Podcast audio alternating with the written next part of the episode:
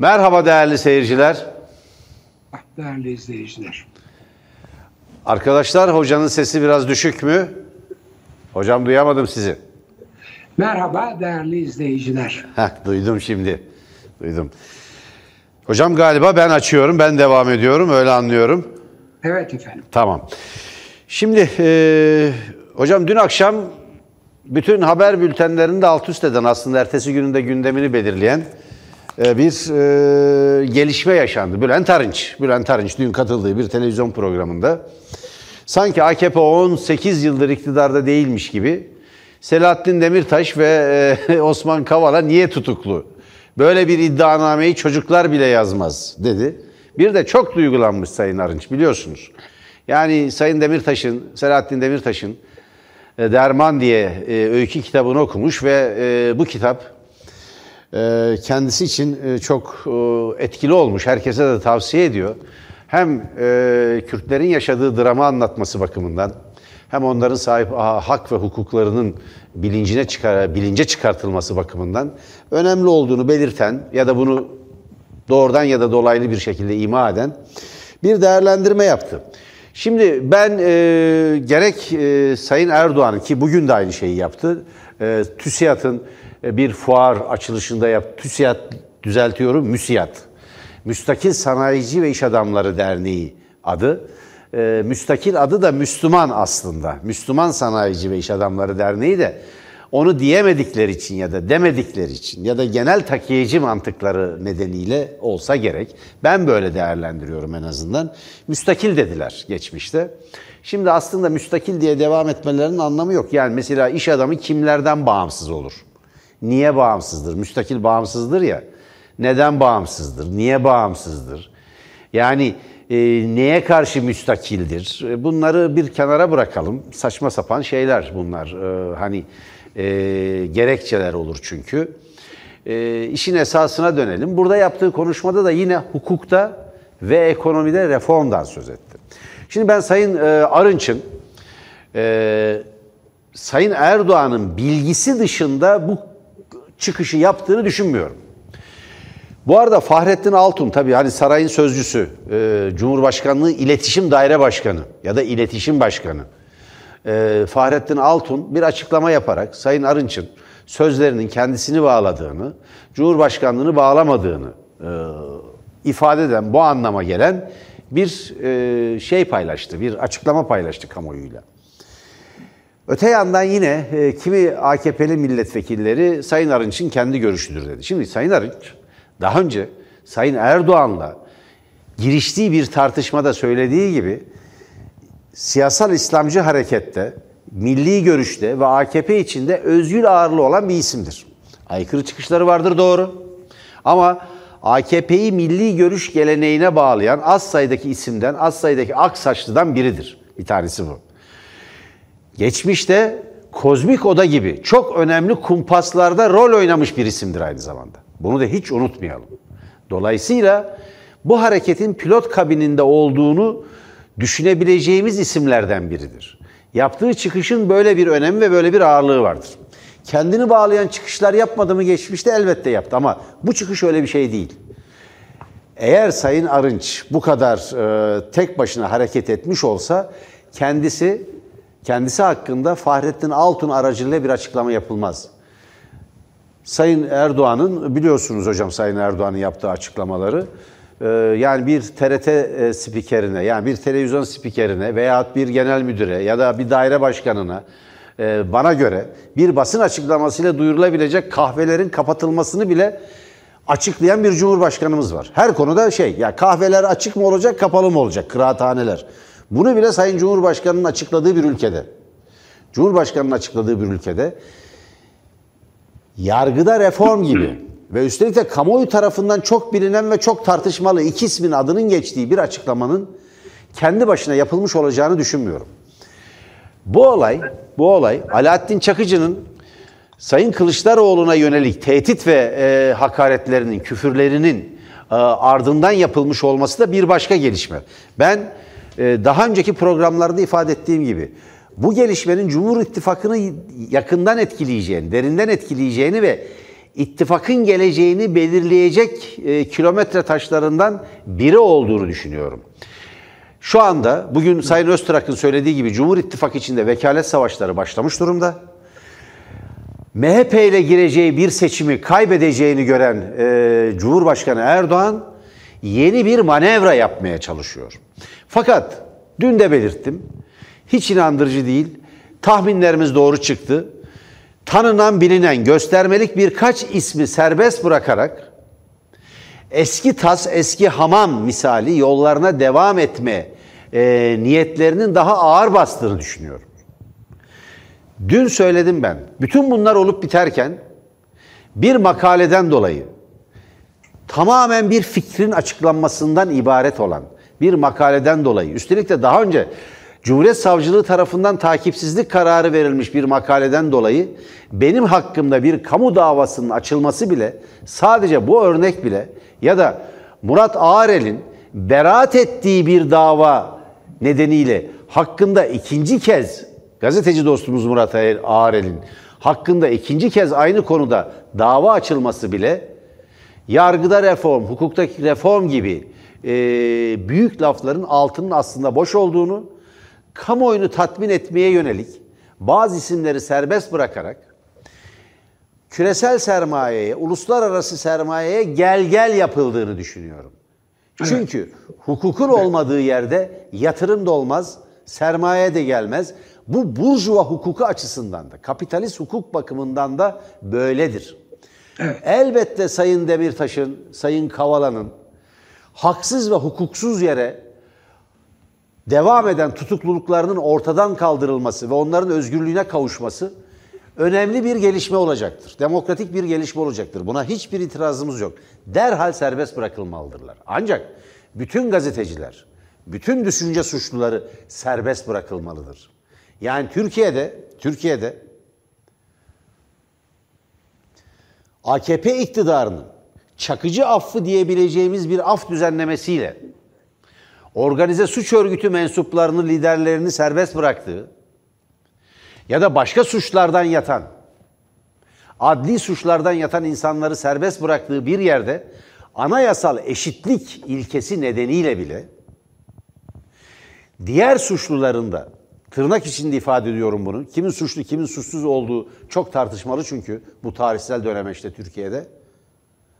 Bu haktan yararlanmaları gerekirken özel bir hüküm konularak bu haktan yararlanmaları engellendi. Biliyorsunuz Cumhuriyet Halk Partisi Anayasa Mahkemesi'ne başvurdu. Eşitlik ilkesi gereği bu ceza infaz yasasındaki değişikliğin bütün tutuklu ve hükümlülere özellikle daha doğrusu bütün hükümlülere uygulanması gerektiğini söyledi. Anayasa Mahkemesi reddetti bunu. Bu karar yanlıştı. Hatırlarsınız hocam siz çok iyi hatırlarsınız. 1974 affı nasıl çıktı? Erbakan'ın Milli Selamet Partisi Necmettin Erbakan'ın 163. maddeden e, yatanlar yani şeriat propagandası ve eylemleri yapmaktan dolayı hapsedilenlerin serbest bırakılmasını öngören yasa meclisten çıkınca meclisi terk ettiler ve şey çıkmadı. Af yasası Türkiye'deki sol tutuklulara, devrimci tutukluları kapsamadı. Daha sonra Cumhuriyet Halk Partisi'nin Anayasa Mahkemesi'ne başvurması üzerine Anayasa Mahkemesi'nin kararıyla 74 affı herkese uygulandı ve Türkiye'de toplumsal bir barış sağlanması için adımlar atıldı. Tablo bu. Ben böyle değerlendiriyorum. Önemli bir gelişmedir Arınç'ın çıkışı. Ee, önümüzdeki günlerde de ciddi bir şekilde değerlendirecekti, değerlendirilecek diye düşünüyorum. Olay bu hocam. Benim ilk bu konuda değerlendirmem biraz uzadı ama böyle. Evet, şimdi e, bir defa bu e, yargı reformu ve yargı reformunun olduğu sırada e, iki davadan söz ettiniz. Bir size karşı yapılan büyük bir haksızlık, savcının bile bir e, takipsizlik istediği veya beraat istediği bir davadan yeniden aynı savcılığın veya üst savcılığın, üst makamın dava açması Erdoğan'ın ısrarı üzerine. Bu kabul edilebilir bir e, hukuk. Hani yakından bildiğim örnekler olduğu için hocam yoksa başka birçok örnek var. Evet evet biliyorum ama bu bir de hayır sadece yakından biliyor olmanız önemli değil. Ee, çok e, çelişkili bir karar olduğu için de önemli bir o. İkincisi Murat Ağrel olayı. Bir felaket tabii. Yani aynı beraat ettiği davadan bir daha dava açılıyor filan. Siz bunları söyleyince ben de hep aynı şeyi tekrarlıyorum. Ben de onu bari hatırlatayım. Ee, Necip Fazıl Kısakürek adını siz andınız. Adını bile Necip Fazıl Kısakürek adını bile anmadığı bir makalesinde Necip Fazıl Kısakürek'in medyaya yansımış ve kendi anılarında anlattığı özellikleri saydı diye bir yazara ceza verdiler. Ee, Necip Fazıl Kısakürek'in anısına hakaretten. Böyle bir şey olabilir mi? Adı yok. Söylenen her şey ya kendi söylemiş, kendi anılarında anlatmış ya medyada manşet olmuş. Adı yok, hiçbir şey yok. Zaten makale onun hakkında değil. Makale başka bir konu hakkında bir örnek olarak o verilmiş. Oradan mahkum ediyorlar. Yani yargı bu haldeyken böyle hala... Bu konuda biraz sonra çok çarpıcı bir olaya da değineceğim hocam. Benzer bir konuda. Çok vahim evet. örnekleri var. Buyurun par lütfen. Evet. evet. Şimdi e, bu e, Bülent Arınç olayına geçmeden önce e, Alaaddin Çakıcı olayına bir yakından bir defa daha bakmak istiyorum. Çünkü e, bu garip benim deyimimle ucube e, Cumhurbaşkanlığı hükümet sistemine yani tek adam sistemine geçerken savundukları gerekçelerden biri, kullandıkları gerekçelerden biri bundan sonra koalisyonlar olmayacak idi. Fakat ben AKP'nin doğrusu bilgi birikiminin ve siyasal zekasının çok yüksek olduğunu düşünmüyorum. Yani AKP'nin hem siyasal birikiminin hem siyasal öngörüleri tespit eden zekasının çok yüksek olduğunu tahmin etmiyordum. Yahut da şimdi anlatacağım örnekten dolayı mümkün değil zaten bu kadar büyük bir yanlışı yapmaları. Nitekim her ne kadar DYP'den ve ANAP'tan bazı önemli kişiler almış ve onları zamanında Milli Eğitim Bakanı gibi, Adalet Bakanlığı gibi ciddi yerlere getirmişse Cemil Çiçek gibi işte Milli Eğitim Bakanı gibi filan o DYP'den gelmişti. E, Cemil Çiçek ANAP'tan gelmişti. E, bir süre sonra e, sanıyorum e, kendi içindeki bu tekrardan e, milli görüş gömleğine dönme süreci içerisinde e, pek de e, öngörüsü, siyasal zekası yüksek olmayan bir e, takım oluştu e, AKP'nin etrafında. Bu takım inanılmaz büyük bir yanlış yaptı. O yanlışı da inanılmaz e, gayrimeşru. Siyasal e, zekadan söz ediyoruz hocam. Evet. Evet. evet. Siyasal, siyasal zeka. zeka. Kişisel zekadan siyasal falan öngörü. değil. Hayır, Çünkü hayır, bana açtıkları davanın gerekçelerinden biri bugün söylediğini yarın değiştirmek siyasal ahlaktan uzak olmaktır dedim. Ahlaksız dediğim gerekçesiyle e, de Yok. bir dava açılmıştı bir zamanlar. Evet. İnsan çok zeki olabilir ama e, siyasal, siyasal zeka, zeka ve siyasal başka, ahlak başka bir şey. Evet, evet. Siyasal zeka ileriyi görebilme e, gücüdür. Yani insan çok zeki olabilir ama il, siyaseten ileriyi göremiyor olabilir. Çünkü e, şimdi anlatacağım olayda olduğu gibi başka e, dürtüleri, başka e, kaygıları vardır. Şimdi AKP e, bu niteliğiyle e, 16 Nisan 2017 e, referandumundaki işte gayrimeşru dediğim yani yasalara aykırı kararlarla kazandığını iddia ettiği, kazandığını ilan ve iddia ettiği referandumda çok büyük bir hata yaptı. Aslında iki tane çok büyük hata yaptı bana kalırsa ama çünkü birincisi bağımsız yargıyı yok etti. Halbuki bağımsız yargı yok edildiği zaman devlet çöker, devleti çökertti. Fakat kendileri açısından çok büyük bir e, stratejik hata yaptı. Yüzde 51'e bağladı bu sistemi. Şimdi Türkiye'deki e, siyasal yapıya ve Türkiye'deki bu yapıların e, gücüne baktığınız zaman herhangi tek bir partinin yüzde 51 alabilmesi çok mümkün görünmüyor. Ancak e, bir takım ittifaklar yüzde 51'i aşabiliyor. Neydi bu? Eskiden bu ittifak AKP ve FETÖ ittifakıydı. Fethullah Gülen ittifakıydı. 2010 referandumu. En yüksek yüzdedir. Yüzde 58'dir. Yüzde 58 çok yüksek. Hep AKP'nin e, şeyinde e, e, hedefinde bu yüzde 58'i yakalamak vardı. Fakat tabii o yüzde 58 o kadar büyük bir ittifaktı ki bir yandan e, AKP, öbür yandan FETÖ, öbür yandan liberaller, liberal solcular veya işte o e, kullanışlı aptallar filan diye kendilerine onu diyenler yani abuk sabuk e, hem e, toplumun e, so, sol vicdanı olduğunu iddia edenler hem de toplumun sol vicdanını, sol e, örgütlenmesini temsil ettikleri iddiasında olup yanıltanlar, kendileri de yanılanlar, kendi deyimleriyle aptallar. Yani kendileri söylüyor e, kullanışlı aptallar diye kendisi yazdı çocuklardan biri. Şimdi böyle bir ittifak ayrıca tabii o sırada arkasında AB ve ABD vardı hala 2010 yılında. Şimdi o öyle aldı %58'i derken işte 2015'te bir seçim oldu. Zar zor başbakan 2014'te başbakanken girdi e, ve başbakanlıktan istifa etmeden seçildi. O çok zor oldu. 2015'te kaybetti. Şimdi demek ki zaten ta 2015'ten bugüne 5 yıl önceden AKP'nin tek başına %51'i tutturamayacağı belli. Bu yani en basit siyasal zeka biraz geri baksa ileri bakması ve ileride öngörü yapmasının en e, mantıklı yoludur geriye bakmak görecek. Yani e, etrafındaki e, işte FETÖ'yü, e, kullanışlı aptalları, liberalleri, ABD'yi, AKP'yi neyse ABD'yi kaybettiği zaman %51'i tutturamıyor. 2017 yılında buna rağmen %51'e dayalı bir model getirdi. Şimdi işin fecaati orada. Evet, Olay hocam. bir trajediye dönüştü. Trajedi şu. %51'i tutturma imkanı yok. Şu andaki müttefikleriyle ve kurduğu koalisyonla beraber. Şimdi geri dönüyorum sözüm en başında söylediğim. E, bu tek parti veya tek kişi veya işte şahsım rejimi ucubesini getirirken koalisyonlar yok biz artık tek getireceğiz demişti. Oysa MHP gibi bazı aşırılıklarının e, demokrasi zedeleyebileceğini herkesin düşündüğü bir partiyle çok ciddi bir koalisyon içine girdi. Şimdi daha da felaketi o yetmedi. Bu e, Alaaddin Çakıcı olayı onu gösteriyor. Onun için ona ona değineceğim dedim.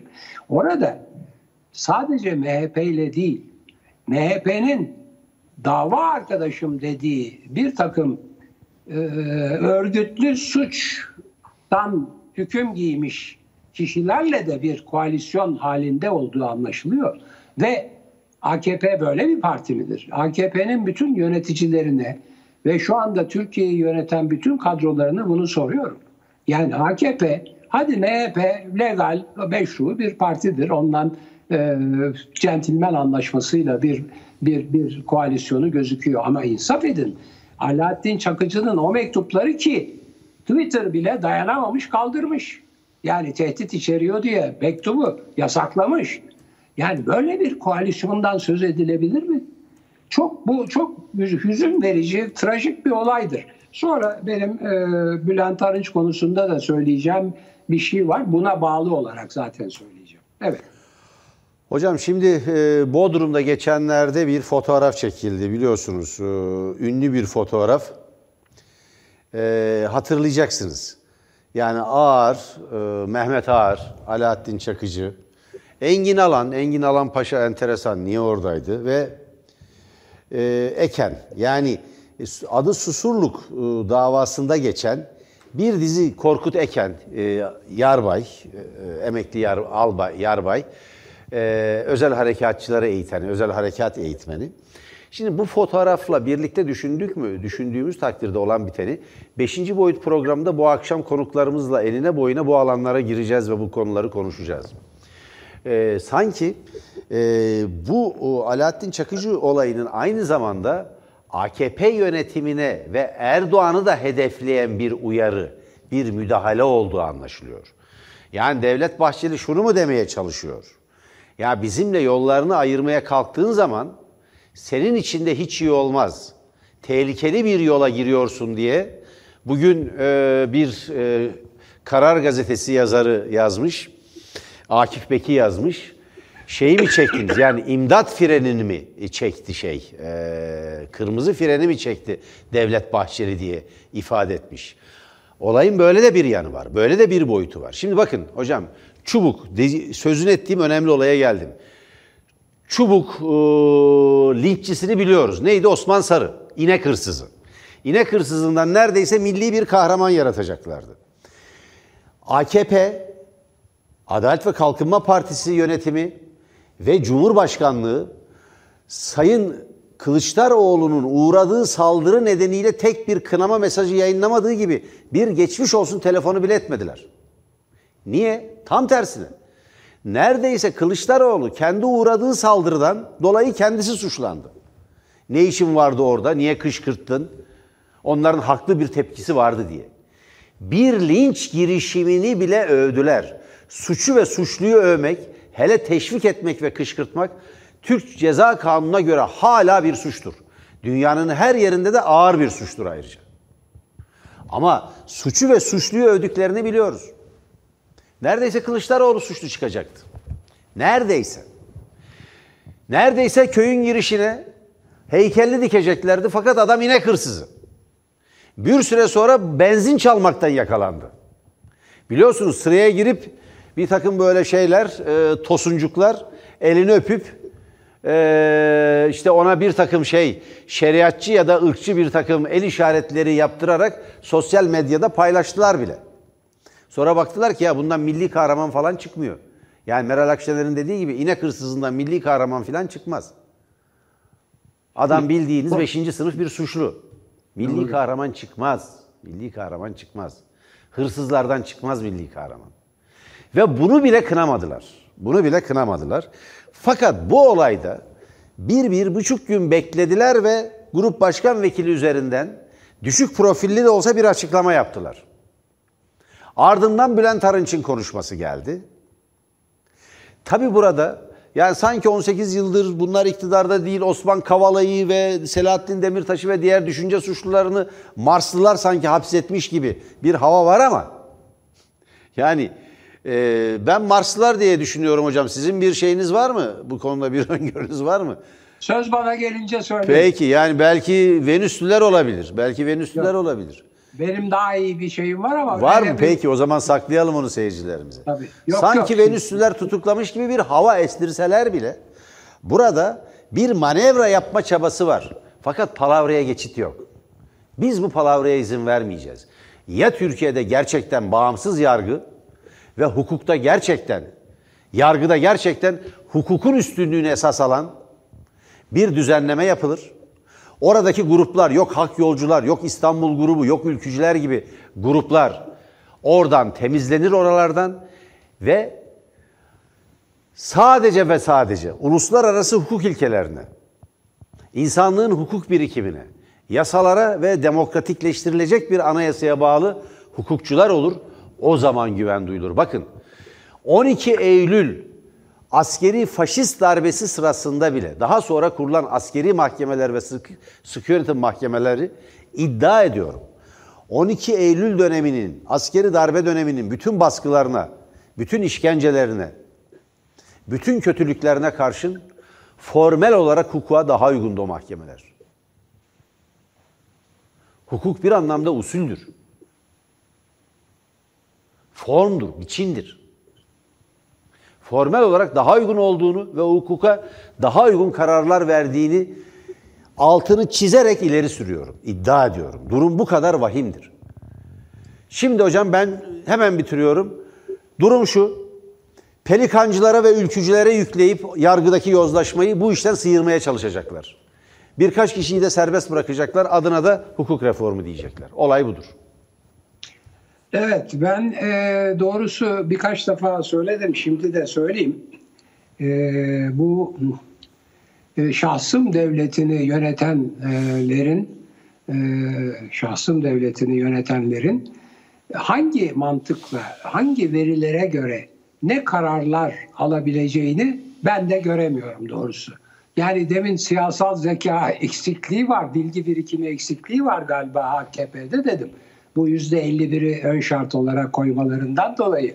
Ben de kendim için söyleyeyim. Benim siyasal zekam şu andaki şahsım rejimini yönetenlerin e, e, ne e, mantıkla, hangi bilgilere, hangi verilere dayanarak ne kararlar alabileceğini kestiremiyorum. Çünkü en e, önemli krizler sırasında mesela Libya krizinde NATO'nun orada ne işi var diyor. Birkaç gün sonra en büyük deniz kuvvetiyle oraya katılıyor filan. Dolmabahçe'de Kürtlerle mutabakat e, açıklıyor. Ondan sonra bir tekmeyle masayı deviriyor filan. Yani bilmek mümkün değil. Ve onun tabii e, küçük ortağının ki teslim almış görünüyor koskoca AKP'yi. E, o küçük ortağının da 2015 seçimlerinden sonra ben gözümle görmesem inanmazdım. Odasına gittiğimizde 17-25'te saat durdurulmuş. Bütün propagandasını 17-25 yolsuzluğu bilmem işte ben bunun hesabını sormazsam bu büyük yolsuzluktur filan diye götürüp bayağı çok yüksek de bir oy aldığını hatırlıyorum. Sonra da girdi şimdi kol kola gidiyorlar. Dolayısıyla hem e, görünür e, iktidarın hem de onun e, küçük koltuk değneğinin diyelim hangi mantıkla nasıl kararlar alabileceğini çok iyi kestiremiyorum. Fakat bir şeyi bir şeyi görüyorum. Yine de e, çok aptal değilim herhalde. Bütün Türkiye'de şu anda olup bitenler ki hepsi şahsım rejiminde tek bir şahsa bağlı bu olup bitenler. Bu rejimin devamına bağlı. Şimdi bu rejimin devamı için herkesin gördüğü araştırmaların da ilan ettiği sonuçları orada oturanların yani şahsım devletini idare edenlerin görmemesi mümkün değil. Demek ki en azından şunu varsayabiliriz ne yapacaklarını e, tahmin etmek için. Bir, şu anda tek başına AKP'nin gücü yüzde 51'e yetmiyor. İki, daha büyük bir trajik olay tek başına AKP'nin gücü yetmediği gibi MHP ile olan koalisyonu da yetmiyor. Yani AKP-MHP koalisyonu %51 sağlamıyor. Şimdi bu durumda ne yapılacak? Bu durumda iki şey yapabilirler. Gene ben e, siyasal zeka özürlü olarak konuşayım. İki şey yapabilirler. Yani mantık öyle diyor. Bir, sistemi değiştirir. Yani tek adam e, sistemini, rejimini, şahsım devleti rejimini %51'den daha başka bir nasıl yapacak bilmiyorum. E, hangi gerekçelerle, hangi rejimi, hangi düzeni getirecek bilemiyorum ama Türkiye'de artık her şey mümkün.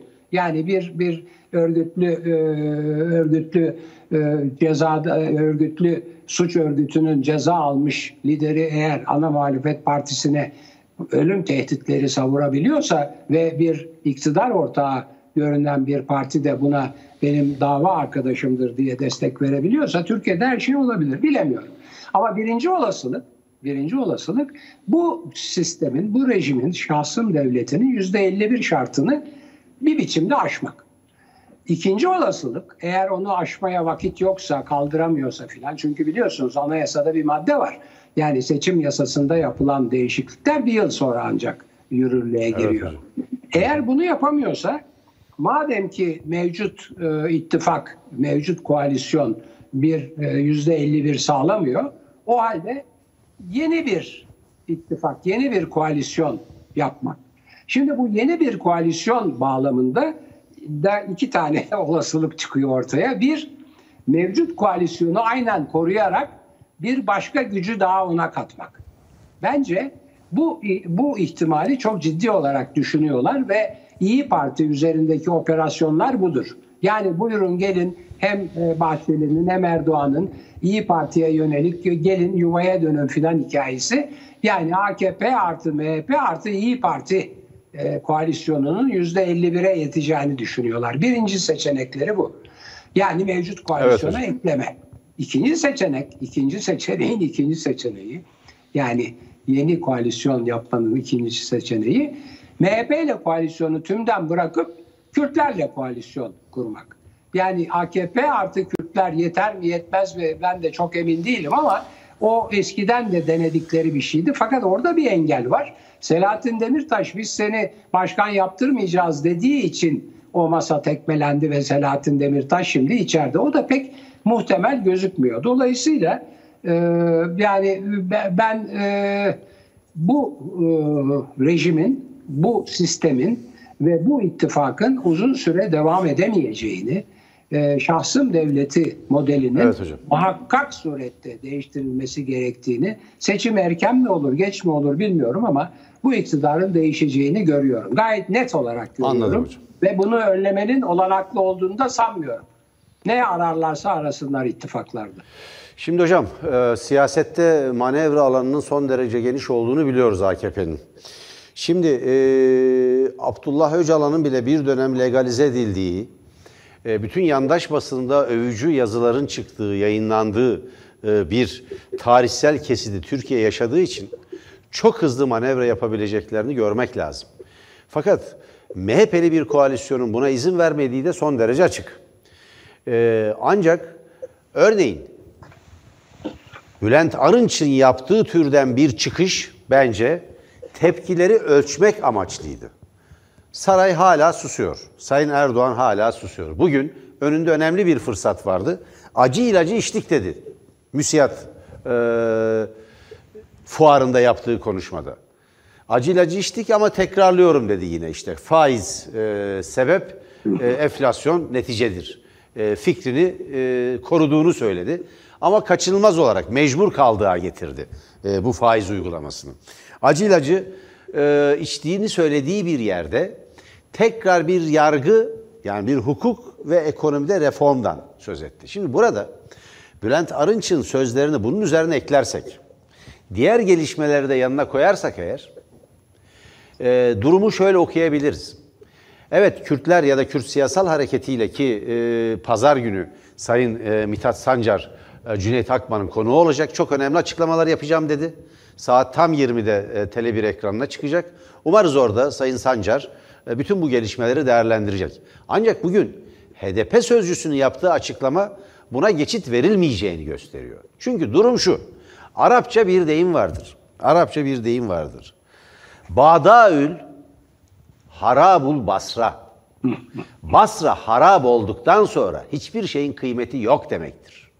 Araya bu kadar, bu kadar çatışma, bu kadar husumet, hatta bu kadar kan girdikten sonra bir savaş siyaseti, bölgede, ülkede çatışmacı, ülkeyi bölen, parçalayan, yurttaşların bir kısmını diğer kısmına karşı kim ve düşmanlığa tahrik eden bu kadar olaydan sonra böyle bir barış bu kadar düşük yoğunluklu küçük bir manevrayla sağlanabilecek gibi değil. Şöyle düşünüyor olabilirler. Selahattin Demirtaş'ı serbest bırakıp örtülü bir biçimde HDP'nin desteğini alabilir miyiz diye bir hesap yapıyor olabilirler. Ve MHP'nin yerine İyi Parti'yi geçirerek bunu yapmak istiyor olabilirler. Şimdi bize gelen haberler İyi Parti tabanında yoğun bir faaliyetin sürdürüldüğü yönünde.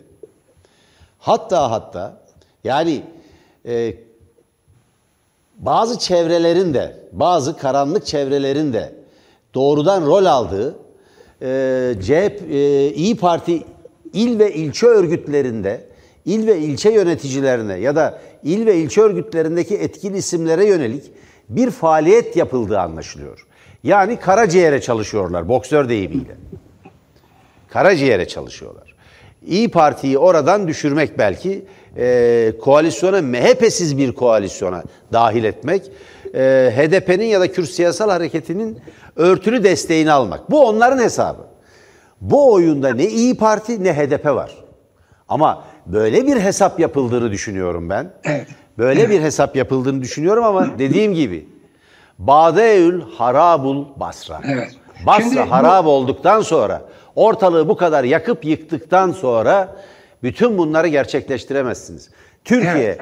ya kendi demokrasisini demokratik bir zeminde demokratik bir zeminde yeniden inşa edecektir. Ya tarihsel gericilikle yollarını ayıracak, yeniden aydınlanmacı, yeniden e, demokratik bir yola girecektir. Yeniden laik, demokratik bir hukuk devleti olarak kendisini inşa edecektir.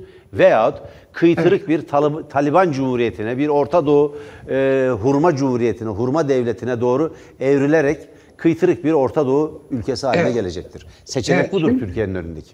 Evet, şimdi bu Bülent Arınç'ın konuşması en başta da söylemiştim, onun üstünde duracağım diye. Siz e, daha önce e, onu analiz ettiniz. E, Kürtlere göz kırptığı muhakkak e, Selahattin Demirtaş'ı bırakarak ve e, işte Bülent Hocam nasıl Arınç- hisli bir konuşmaydı değil mi o? Arınç'ın konuşması. Ama evet ama e, herkes onu yalanladı. Oğlu dahil ya. Oğlu bile diyor ki babamın sözleri diyor partiyi bağlamaz. Tamam Yani hocam bunlar işte bunlar sözünü ettiğim Hayır. oyunun bir Tabii. parçası. Takiye de olabilir. Şimdi Parçası şöyle. tamamen parçası bence. Evet, şimdi şöyle tabii Bülent Arınç'ın zaman zaman çıkışlar yapıp sonra azar işittikten sonra sustuğunu hepimiz biliyoruz. Ama bu konuşmanın öyle olduğunu hiç düşünmüyorum başka, hocam. Başka dönemlerde de öyle oldu. Böyle bir e, bireysel bir çıkış yapıyor sonra bir azar işitiyor susuyor. Bu sefer pek azar gelmedi. Hafifçe bir e, yalanlama gibi e, bir şey Çok geldi. ikinci isimlerden. Evet. Bir, bir, bir olasılık daha var bence. Ee, bu olasılık da e, doğrudan HDP üzerinde değil. Çünkü HDP e, artık hakikaten biz seni başkan yaptırmayacağız deyip bu kadar e, baskıya uğradıktan sonra ittifaka girmez. Yani güvenmez. E, güvenilecek bir durum değil çünkü. E, ama başka bir e, ihtimal var. Biliyoruz onun çabaları e, medyada da görünüyor. Bir başka Kürt partisi kurdurmak. Yani nasıl CHP'ye yönelik olarak Sarıgül'ün veya İnce'nin parti kurma çalışmaları varsa Var e, hocam Kürt- bir başka Kürt partisi. E işte Hüdapar var. işte onu söylüyorum. Bir kurdurmak veya kurulu bir partiyi Olmadı. e, Başarısız oldu onlar. Evet, evet. Veya yeni bir gelişme getirmek. Yani e, her halükarda e, Bülent Arınç'ın konuşması Kürt oyları üzerinde bir oyun gösteriyor. Fakat daha önce de belirttiğim gibi e, muhalefeti bölmek e, AKP, MHP iktidarını veya ala, e, yani AKP, MHP çakıcı demek lazım galiba artık e, Bahçeli'nin beyanatından sonra. iktidarını kurtarmaz. Çünkü e, muhalefetin bölünmesi AKP'ye ve MHP'ye ve işte onların ortaklarına oy getirmez ki. Gene yüzde 51'i bulamazlar, gene giderler. Aslında doktorun ne yersen ye dediği aşamadalar. Bu iktidar bir siyasal hastalığa yakalanmıştır. Antidemokrasi hastalığıdır. Ve bu. ömrünü tamamlıyor. Ömrünü Anti-layık tamamlıyor. hastalığıdır, antidemokrasi hastalığıdır, anti hukuk devleti hastalığıdır. Reform, reform gibi laflara da bu halkın karnı toktur. Doktor ne yersen ye demiş kardeşim. Gidiyorlar diyorsunuz yani hocam. Kesin. Kesin. Yani Kesin gidiyorlar. Bana da Yani öyle ne- geliyor. ne zaman bana da öyle geliyor. Şimdi En, en, en geç pardon en geç 2023'te gidiyor. Yani ne zaman seçimi yaparsa gidecek. öyle görünüyor. Kendisi seçim istemiyor ama kendisi istemeden Türkiye'nin şartları bir erken seçime de zorlayabilir. Her şeyin Bilmiyorum. çok hızlanacağı bir Olabilir. 2021'e giriyoruz. Çok Doğru. hızlanacak. Hayat hızlanacak, siyaset hızlanacak. Çok hızlı gelişecek her şey. Çünkü örneğin koronavirüs salgınında bir yani artık olay vahim boyutlara varmış durumda. Bugün bizim doğruluğundan kuşku duyduğumuz için yayınlamadığımız o tabloya göre, Sağlık Bakanlığı'nın tablosuna göre bile 141 kişi hayatını kaybetmiş durumda. Bu rakam çok yüksek. İlk kez 141 kişi e, yaşamını kaybetmiş durumda. 5103 de yeni hasta var. 5103 yeni hasta var. Toplam hasta sayısı zaten yani 200 binlere ulaşmış durumda. Çok daha fazla, çok daha yüksek. Fakat Türk Tabipler Birliği'nin alternatif alternatif e, rakamlarına göre günlük hasta sayısı, bugünkü hasta sayısı 46 bin. Rakam vahim. 5 bin değil 46 bin. Değerli seyirciler 8 katı neredeyse 9 katı. Eğer günlük hasta sayısı 46 binse toplum çok ciddi bir tehdit altında demektir. Bir ulusal güvenlik sorunu haline gelmek üzere koronavirüs. Ve hükümet bunun farkında değil. Hükümet bunun yani farkında değil herhalde millet farkında keyif çay içiyor. Olay bu. Çok daha ciddi önlemlerin alınması lazım. Yani saat 10 ile 8 arasında, 20 arasında, cumartesi, pazar günleri sokağa çıkma yasağı uygulamak, işte kıraathaneleri kapatmak, lokantaları paket servisiyle sınırlamak filan. Bunlar sorunu çözecek gibi değil. Canım. İnsanlar büyük şehirlerden yazlıklarına geri dönmek istiyorlar. Doğru. 3 saat sokağa çıkma izni vermişsiniz 65 yaş üstüne. Gidemiyor insanlar.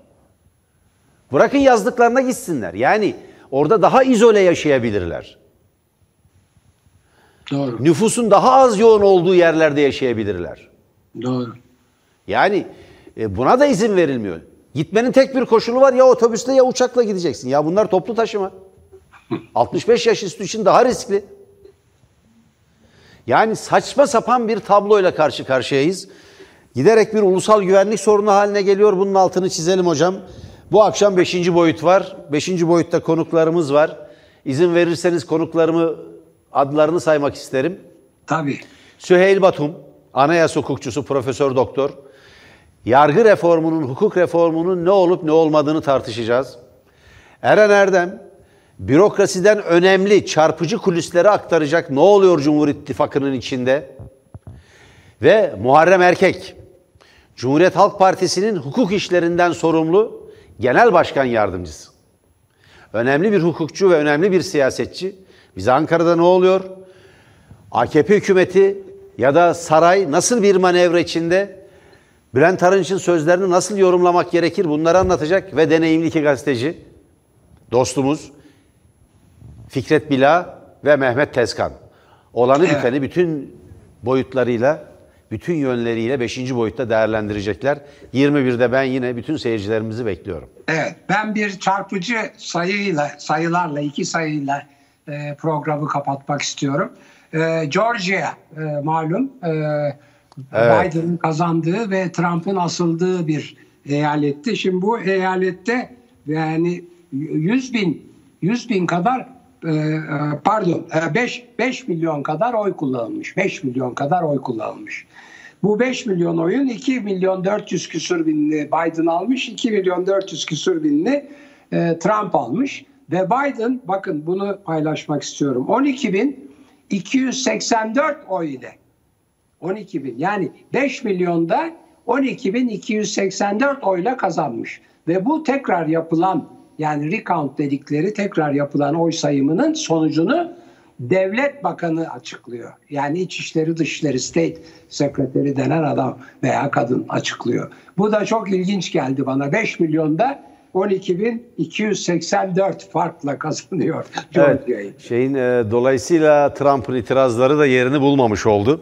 Evet, hepsi reddedildi. Evet, Biden'ın seçilmesi dünyadaki iklimi önemli ölçüde değiştirdi. Bunu görmek lazım. Şimdiden e, AKP Biden sonrasına yönelik bir hazırlık yapıyor. Olan biten her şeyi bir yanıyla da böyle okumak mümkün.